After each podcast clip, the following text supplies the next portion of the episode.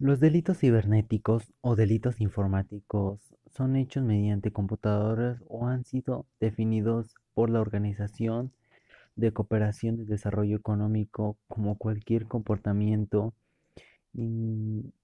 antijurídico, no ético, no autorizado relacionarse con el proceso de automatización de datos o transformación de datos. El concepto el concepto es amplio y da a tener una gran variedad de supuestos que podrían hacer dicha definición.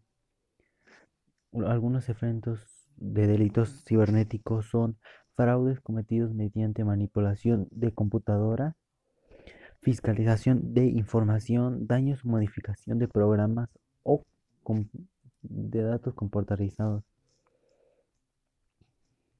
Son pocos los países que se disponen para la legislación que es necesaria frente a la modalidad de delitos cibernéticos, aunque hay una gran variedad de países que no hacen nada.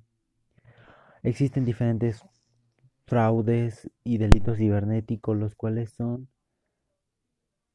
spam. spam es un famoso correo basura en el correo electrónico que varias personas depositan para que lo descargues en el archivo.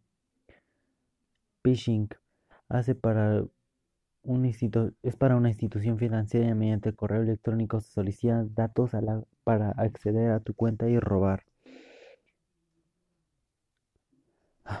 La Comipe